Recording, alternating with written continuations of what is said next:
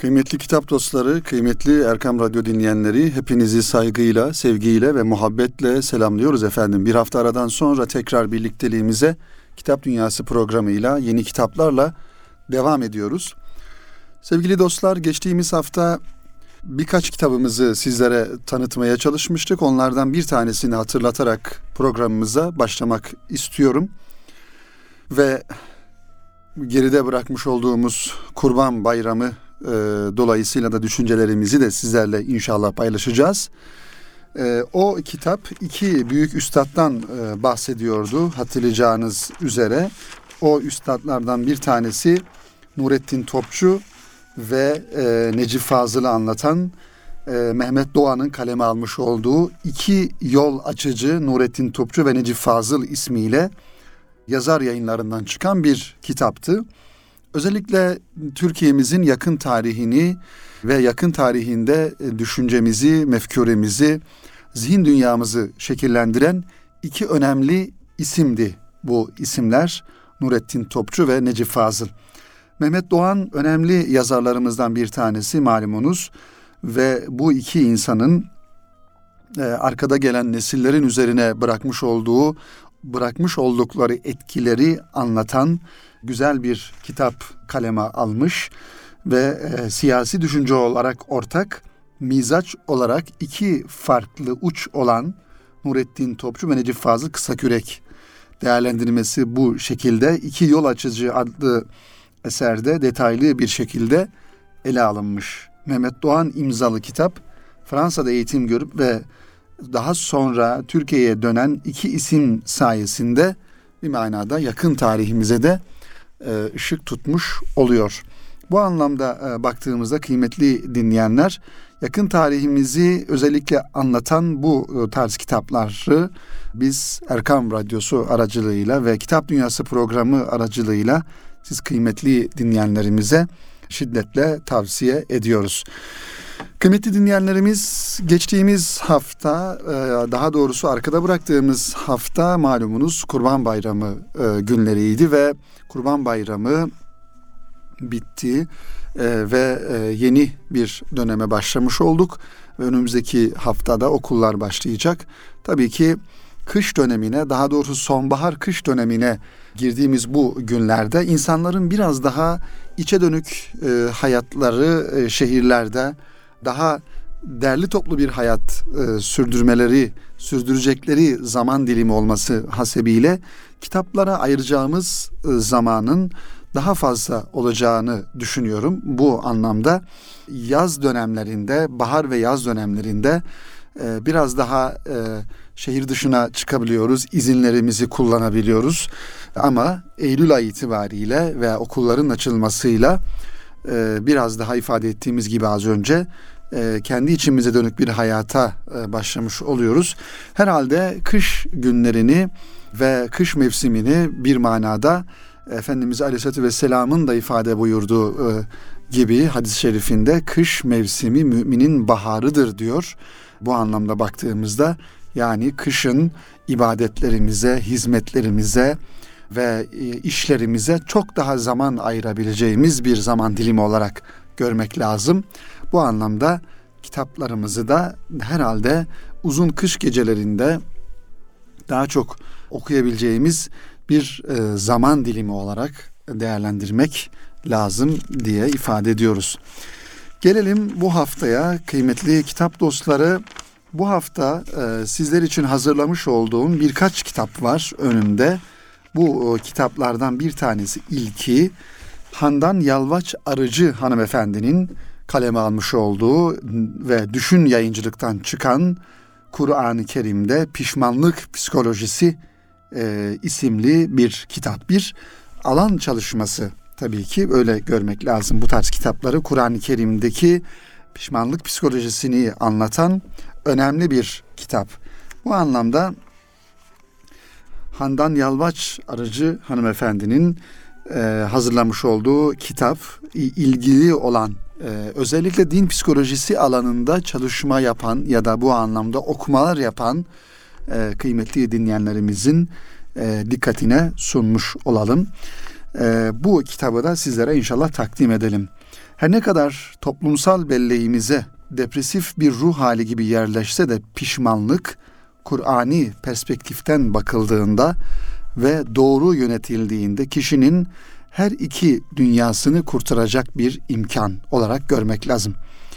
Bu tezi akademik bir çalışma ile ortaya koyan yazarın Kur'an'da Pişmanlık Psikolojisi adlı kitabı psikoloji ve ilahiyat ilimlerini bir manada buluşturmuş oluyor.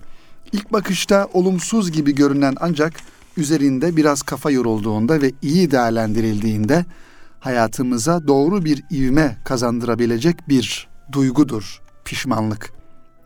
Hayatımız boyunca aldığımız kararlar, seçimlerimiz, davranışlarımızla ilgili fazlasıyla keşkelerimiz olabilir.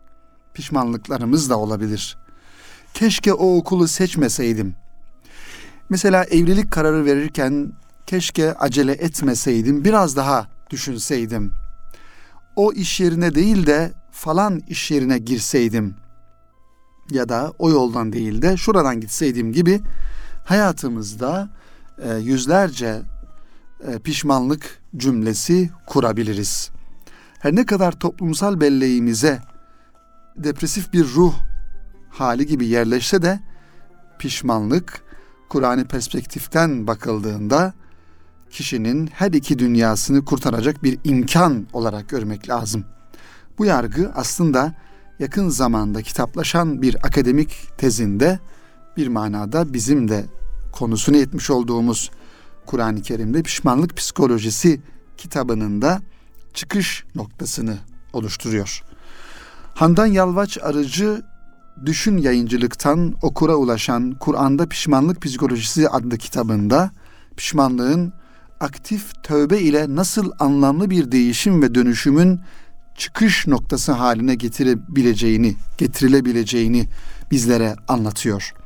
Pişmanlığın psikolojik ve sosyolojik boyutunu da incelikle ele alan bu çalışma şaşırtıcı pek çok bilgiyi e, içerisinde barındırıyor. Buna rağmen isminden dolayı da ilginç eleştiriler alıyor.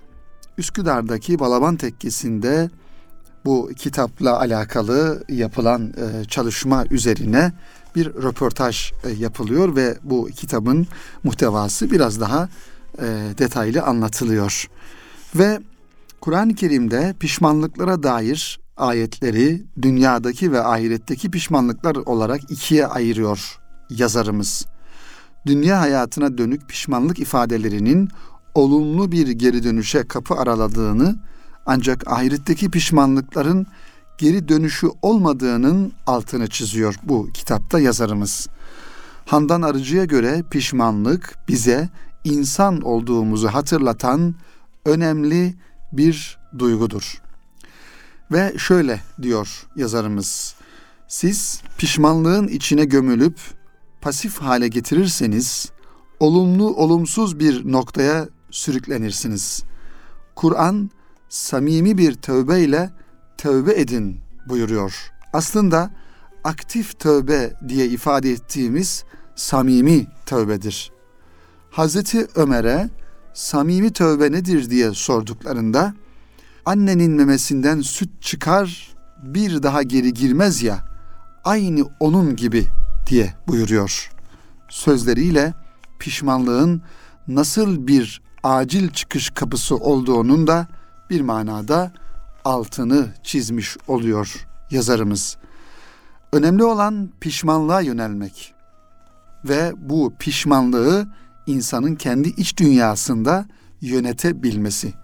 O yüzden aktif tövbe insanı harekete geçirir.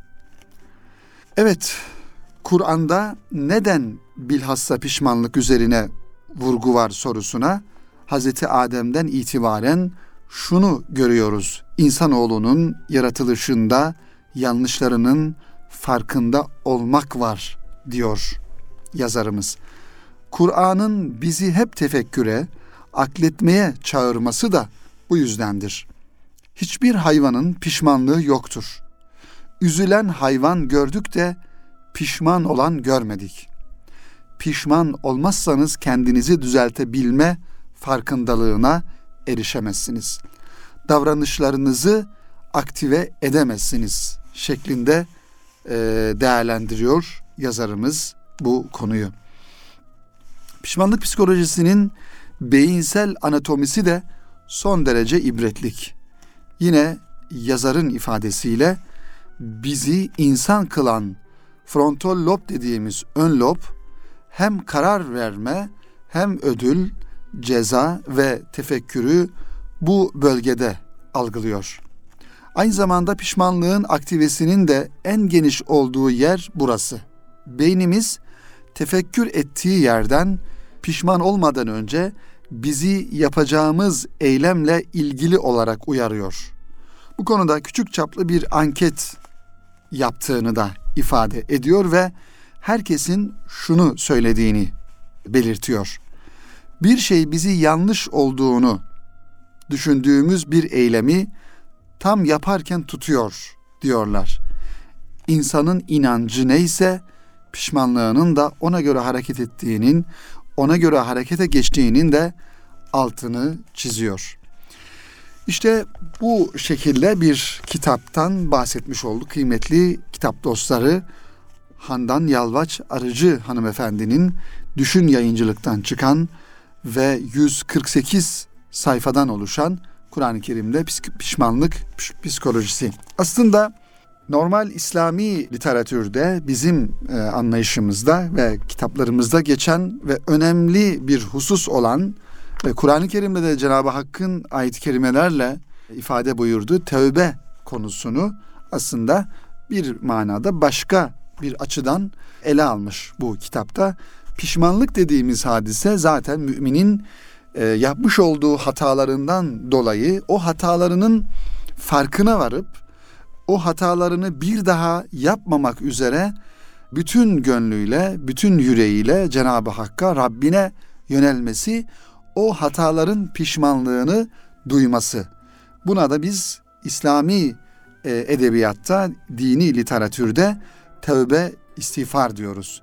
Tövbe istiğfarın tabii ki farklı farklı şekilleri ve farklı versiyonları bir yönüyle var. Ancak Kur'an-ı Kerim'deki ifadesiyle nasuh tövbe dediğimiz Kur'an-ı Kerim'de ve Peygamber Efendimizin ifadelerinde yani müminin tam bir pişmanlıkla Cenab-ı Hakk'a yönelmesi ve o hatasını bir daha yapmamak üzere o hatasından dolayı e, istiğfar etmesi, pişmanlık duyması. İşte bu konuyu e, yazarımız Kur'an-ı Kerim'deki ayeti kelimelerin de e, desteğiyle akademik bir yaklaşımla ele almış oluyor ve e, bu anlamda bilimsel bir çalışmayı da ortaya koymuş oluyor kıymetli dinleyenlerimiz.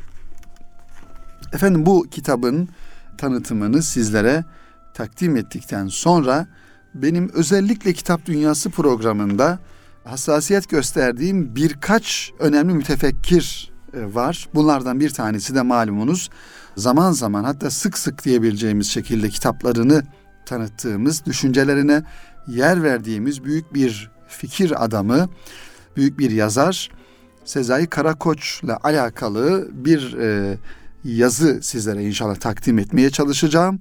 Sezai Karakoç'un düşünce dünyasını daha da yakından anlama noktasında bizim çünkü biraz önce programımızın da başında ifade etmiş olduğumuz geçtiğimiz hafta tanıttığımız Mehmet Doğan'ın e, iki yol açıcı diye e, vasıflandırdığı Nurettin Topçu ve Necip Fazıl kadar kıymetli ve önemli bir şahsiyet olduğuna inandığımız ikisi de e, daha doğrusu hayatta olan e, Sezai Karakoç bizim için düşünce dünyamızın köşe taşlarından bir tanesidir. Özellikle son 40-50 yılda belli insanlar üzerinde, belli bir kesim üzerine düşünceleriyle etkisi e, etki oluşturan ve e, kitaplarıyla, fikirleriyle bir e, düşünce istikameti oluşturan önemli insanlardan bir tanesi Sezai Karakoç.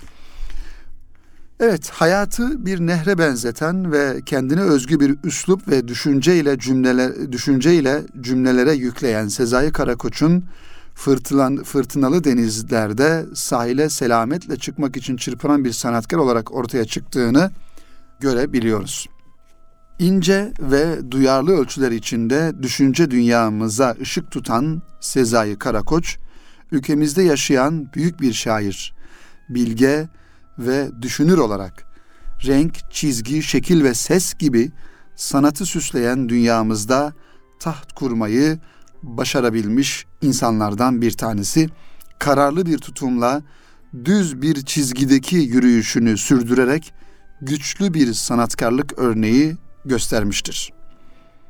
Bir oluşumun uzun uzun hazırlanmayı gerektirdiği bilincini taşıyan Karakoç'un kalıntı haline gelmiş ve kendine İslam adını yakıştırmış bir tabakanın düşünce ve eylemlerini değil, taptaze bir neslin ortaya çıkışını sağlayan diriliş öğretisine olan ihtiyacı göz önünde bulundurmak suretiyle yola çıktığını söyleyebiliriz. Yani Sezai Karakoç kıymetli dinleyenler yola çıktığı ilk günden itibaren söylemiş olduğu sözler, yeni sözler, ortaya koymuş olduğu fikirler bizim büyük İslam davası mirasının üzerine e, söylenebilecek en doğru ve en güzel sözlerdir. O yüzden diriliş olarak kendi mefkuresini, kendi düşüncesini, kendi öğretisini diriliş olarak e, sunuyor Sezai Karakoç. İlk sanat ve şiir idrakini babasının işi dolayısıyla gittiği madende yaşadığı esrarengiz bir olaya bağlayan Sezai Karakoç, evimizin büyüklüğü madendeki evlere özgü bir durumdur. Bazı yerlere gece inemeyişimiz alt katlarda cin görüldüğü şeklinde sözler söylenmesine sebep olurdu. Bir kere de evde yapayalnız kalmıştım diye anlatıyor. Salonda evde salon gibi bir yerdeydim. Orada yarı karanlıkta birden cinler sükun ettiler gibi geldi bana. O kadar kalabalıklar ki şaşırmıştım. Kadınlar, çocuklar, çok renkli ve süslü elbiseler giymişler. Çalgıcılar, eğlenceler içinde düğün yapıyorlar. Gelin götürüyorlardı. Belki de bir şey görmedim. Belki bir bir şey gördüğümü zannettim diyor. Ama nereden aklımda kalmışsa tıpkı görmüşüm gibi hatırlıyorum. Karakoç hayali de olsa bu anıdan hareketle Ahmet Hamdi Tanpınar'la ortak bir kaderi birbirine çok benzeyen ve yakın bir yazgıyı paylaştıklarını e, eserlerinde kaydeder ve bunu bize ifade eder. Çünkü Tanpınar'da 3 yaşındayken kendine burada rastladığını ve madendeki karlı bir günde yaşadığı bir olay üzerine şiirin ilk kıvılcımlarının bu kasabada çaktığını ifade eder. Ömür boyu şiirlerini bir elmas yontucusu gibi durmadan yontan ve sonuçta en mükemmelini ortaya koymaya çalışan şair, kendi ruhunda bütün insanlığın ortak duygularını ferdi bir macera gibi yaşamalı, sonra da onlara kişisel bir şekil vermelidir diyerek bize aşk, ızdırap, ümit ve özdeyişlerinden bahseder. Onun fırtınalı denizlerde sahile selametle çıkmak için çırpınan bir sanatkar olarak ortaya çıktığını biz Karakoç'un kitaplarında ve eserlerinde görmekteyiz. Sezai Karakoç tarihi bir taşlı kasabası olan Ergani'den büyük bir şehre, imparatorluklara başkentlik etmiş İstanbul'a geliş amacını adeta bir manifesto olarak Taif başlıklı yazısında açıklar ve şöyle ifade eder. Kaybola kaybola son silüeti de sönükleşmeye yüz tutmuş öte dünya aşılı bir dünya inşa etmek için inanışta, düşüncede ve ruhta bir canlanış boy versin diye kalem eritiyoruz. Belki bütün söylediklerimiz birkaç kelimeyle özetlenebilir. Ama o birkaç kelimeyi ve o kelimeleri insana yaklaştıran bütün kelimeleri bir ömür boyu söylemek zorundayız.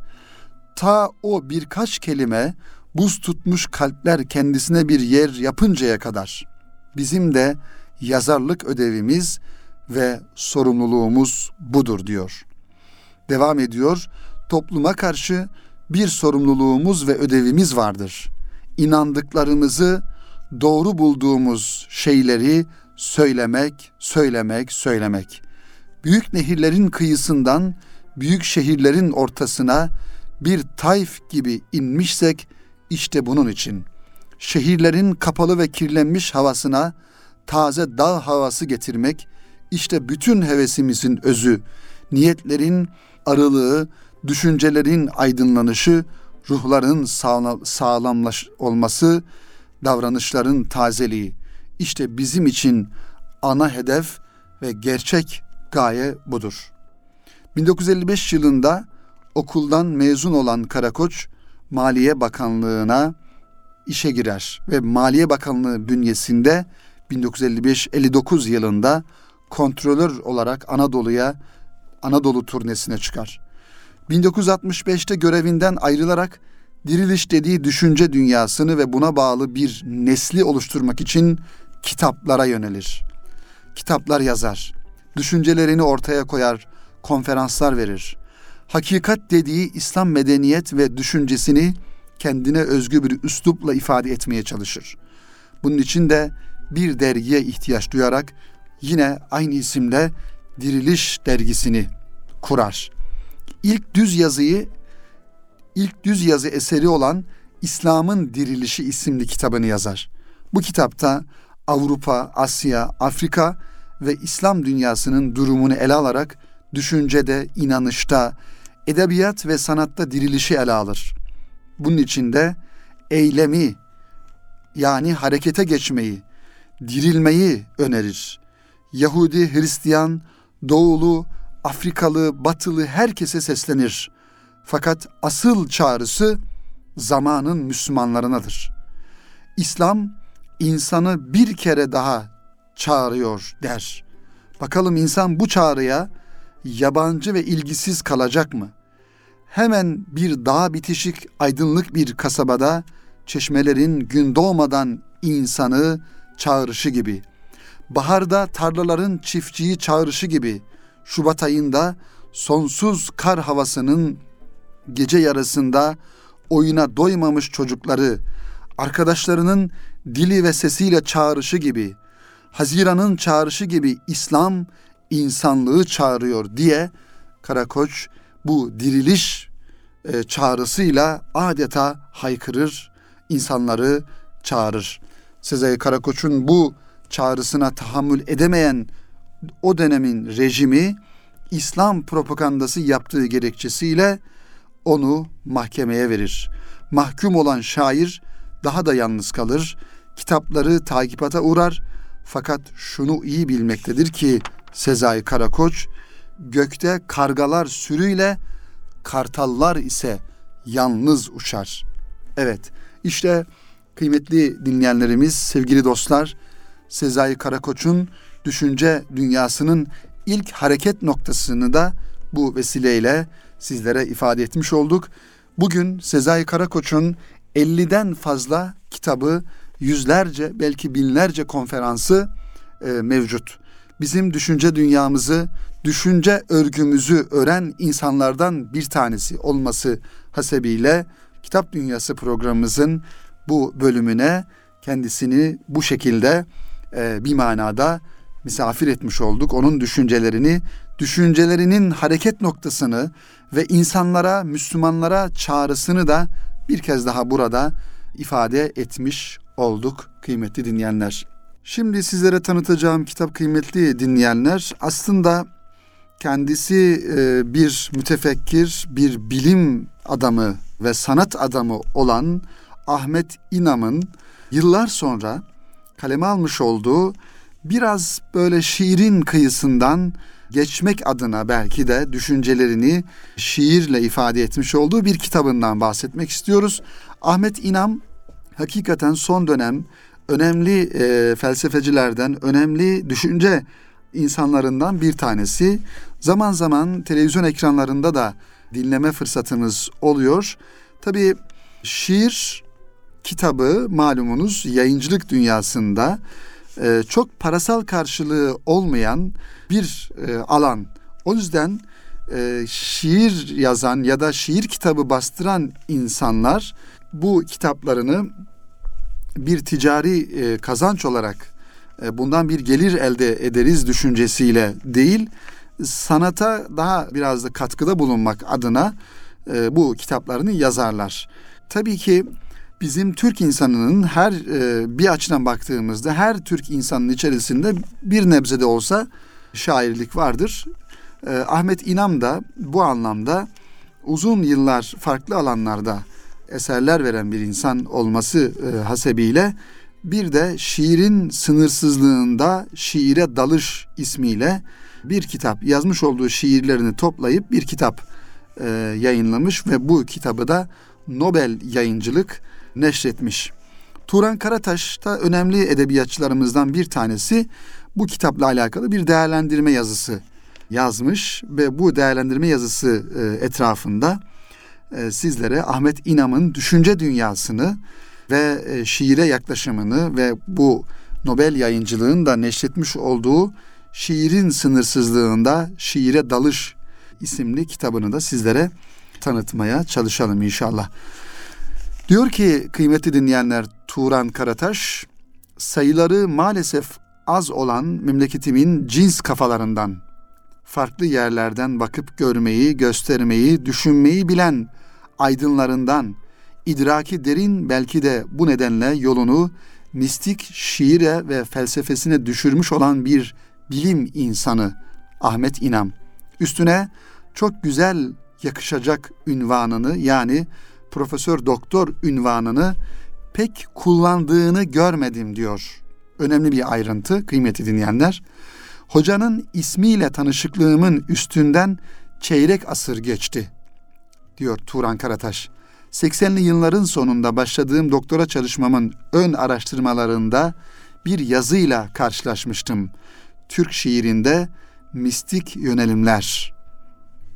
Küçük bir dalgınlığı itiraf etmenin zamanı geldi diyor.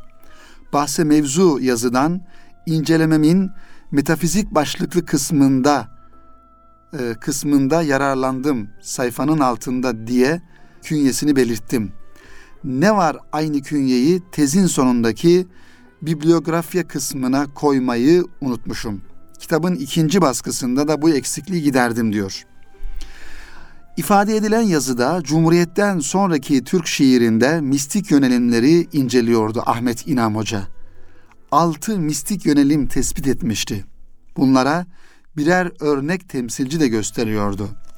Mesela hasta mistizmi Necip Fazıl, sanat mistizmi Tanpınar, yaşama mistizmine Asaf Halet, aşama olarak mistizm Fazıl, Fazıl Hüsnü Dağlarca, e, ruhsal mistizme örnek ise Behçet Necatikil, sonrasında da kurtuluş olarak mistisizm, buna da Sezai Karakoç'u örnek vermişti.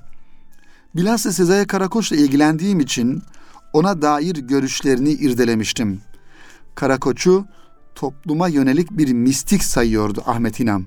Şairin toplumda acı çekenleri mistik gücüyle kurtarmaya çalıştığını, onda bir Mehdi tavrı bulunduğunu, cemiyetteki sorunları bilen Karakoç'un dünyayı kendisinde eriterek toplumsal bir kurtuluşa yöneldiğini söylüyordu.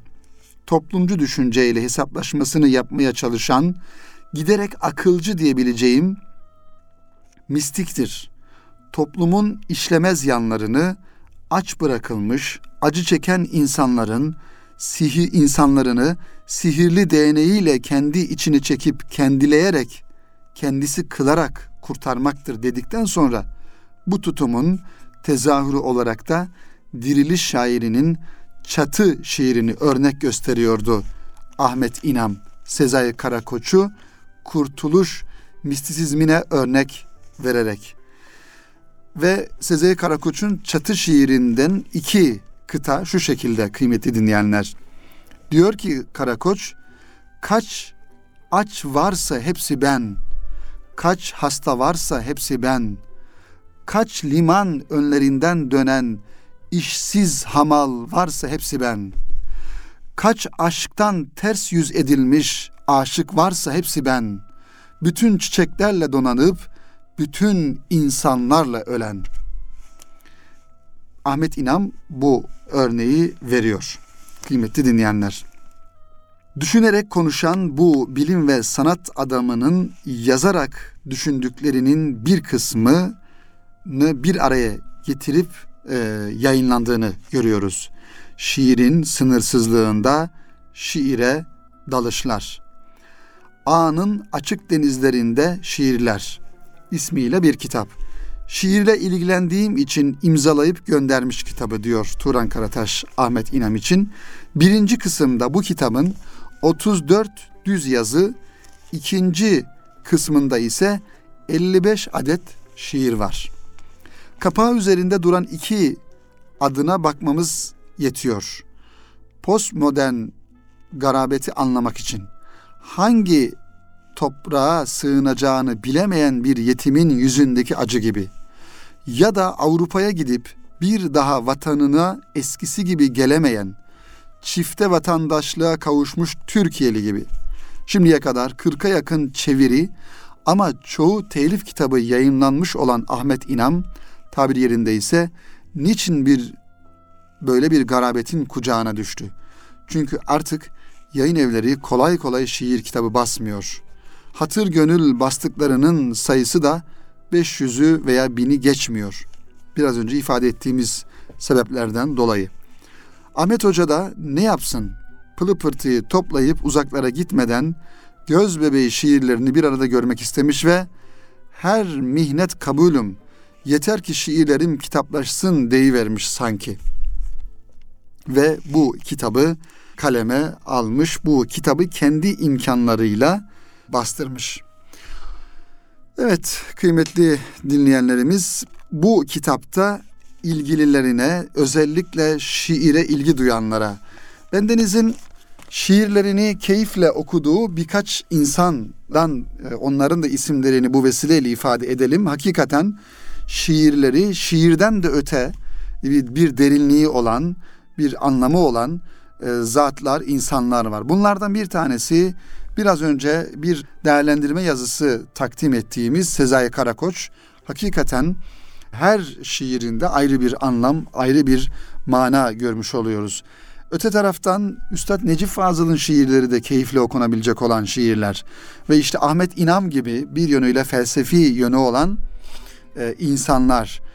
Turan Koç hocanın Kan gibi vakte düşen isimli kitabını da şiddetle tavsiye ediyorum şiir meraklılarına. Ayrıca eğer İsmet Özel okumamışsak İsmet Özel'in şiir kitaplarını Erbain mesela bunlardan bir tanesi mutlaka bir Yusuf masalı da aynı şekilde mutlaka okumamız gerekiyor. Ayrı tatları olan, ayrı e, manaları ve ayrı lezzetleri olan kitaplar bunlar. Ve diğer taraftan eğer biraz daha halk şiirine e, yatkınsanız, halk şiiri seviyorsanız Bahattin Karakoç okumak lazım. Abdurrahim Karakoç okumak lazım. Veya öbür taraftan biraz daha böyle kanınız kaynıyorsa, kahramanlık şiirleri okumak istiyorsak, dava şiirleri okumak istiyorsak rahmetli e, Akif İnan'ın şiirlerini okumak lazım veya Yavuz Bülent Bakiler'in şiirlerini okumanızı tavsiye ederim kıymetli dinleyenler. Bu anlamda da Ahmet İnam'ın kitabını da sizlere takdim etmiş olduk. Efendim güzel bir netice olsun diye ve programımızın da sonuna gelmiş e, bulunmakla beraber güzel bir netice olsun diye Erkam yayınlarından e, çıkan bir kitabı da inşallah sizlere takdim ederek, e, tanıtarak, e, muhtevasını aktararak sizlere programımızı bitirelim. Bu kitabımızı tercüme eden Yaman Arıkan. Kitap kime ait? Kitap büyük Allah dostu Ahmet Er-Rifai Hazretleri'nin Hak Yolcusunun Düsturları ismiyle Erkam yayınlarından çıkan bu kitap. Tabii kitabımızın e, aslında Ahmet Er-Rifai'nin ismiyle çıkan başka kitaplar da Erkam yayınlarında var ve e, bu kitapta yıllardan beri okuyucusuyla e, buluşuyor.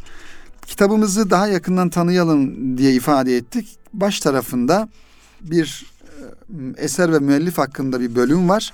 Tabi bu Hak Yolcusunun Düsturları isimli kitabın içinde aslında kıymetli dinleyenler baş tarafta hadisi şerifler var. 40 hadis bölümü olduğunu görüyoruz burada. Birinci bölüm yani birinci kitap daha doğrusu 40 hadisten oluşuyor. Ahmet Rıfai Hazretleri'nin Kütüb-i Sitte'den e, seçmiş olduğu böyle özün özü şeklinde hakikaten hak yolcusuna bir hayat düsturu olarak ifade edilebilecek e, hadisi şeriflerden seçtiği birinci kitap bunlardan oluşuyor. İkinci kitaba baktığımızda ikinci kitapta kıymetli dinleyenlerimiz El Hikem diye hikmetli sözler. Burada da yine Ahmet Er-Rifai'ye ait hikmetli sözler bölümünü görmüş oluyoruz. Ve diğer son bölüme baktığımızda daha doğrusu son kitaba baktığımızda üçüncü e, kitap olarak takdim edilen bölüme e, baktığımızda da burada da En Nizamul Has bölümüyle is, isimlendirdiği bölümle e, burada da yine hak yolcusuna e, tavsiyeler niteliğinde e, muhtevalar ve e, tasavvufta önemli konular olarak e, görülen nefis konusu, söz mevzuu, himmet ve gayret e, mevzuu ve diğer taraftan baktığımızda da amel ve teslimiyet gibi konulara yer verdiğini görüyoruz kıymetli dinleyenlerimiz. Kitabımızın arka kapak yazısı e, kısaca onu da inşallah sizlere e, ifade etmiş olalım. Az önce ifadelerimizin belki bir özeti mahiyetinde. Hak Yolcusunun Düsturları adıyla tarafımızdan neşredilen diyor Yaman Arıkan. Bu eser e, Ahmet Erifai Hazretleri'nin üç kitabından oluşmaktadır. 40 hadis, El Hikemur Rifaiye, En Nizamul Has isimli kitaplar. Eserlerin muhtevası Allah yoluna giren bir insanın uyması gereken yani tasavvuf yoluna giren bir salikin, bir müridin uyması gereken düsturları öz olarak dile getirdiğinden hepsine müşterek bir isim verilmiştir. Ahmet Erifay Hazretleri tasavvuf tarihimizde aktabı erba olarak bilinen dört büyük tarikat büyüğünden ikincisidir. 512 yani Hicri 512 miladi 1116 yılında dünyaya geliyor ve miladi 1183 yıllar arasında Basra civarında yaşamış. Dedelerinden Rifa isimli zata nispetle Rıfai diye anılmaktadır. Ahmet Rıfai Hazretleri. Onun irfan denizinden bizlere sunduğu hidayet şerbeti mesabesindeki eserleri bir Müslümanın uyacağı düsturları en güzel şekilde bizlere anlatmaktadır diye Yaman Arıkan bu kitabın arka kapak yazısına kendi notlarını düşmüş kıymetli dinleyenler. Efendim önümde birkaç kitabımız daha vardı ancak süremiz doldu. Onları da inşallah önümüzdeki hafta programlarımızda bunu tanıtalım. Bunlardan bir tanesi İz Yayıncılık'tan çıkan Ebu Talip el-Mekki'nin Kut'ul Kulub isimli kitabı, Kalplerin Azığı kitabı. Diğer bir kitap ise Abdülkadir Geylani Kaddesallahu Sirrah'ın divanı onu tanıtacaktım sizlere inşallah önümüzdeki haftaya kalmış oldu. Ve bir diğer kitapta dergah yayınlarından Dergah Hikayeleri Güldestesi İbrahim Tenekeci'nin hazırlamış olduğu bu kitabı da inşallah önümüzdeki hafta sizlere takdim etme fırsatımız olur. Sevgili dostlar, kıymetli e, kitap dostları, Erkam Radyomuzun sevgili dinleyenleri, Kitap Dünyası programının bu haftada sonuna gelmiş bulunuyoruz. Önümüzdeki hafta yeni kitaplarımızla ve bahsettiğim kitaplarla tekrar buluşmak ümidiyle hepinizi Rabbimize emanet ediyoruz ve hayırlı akşamlar diliyoruz efendim.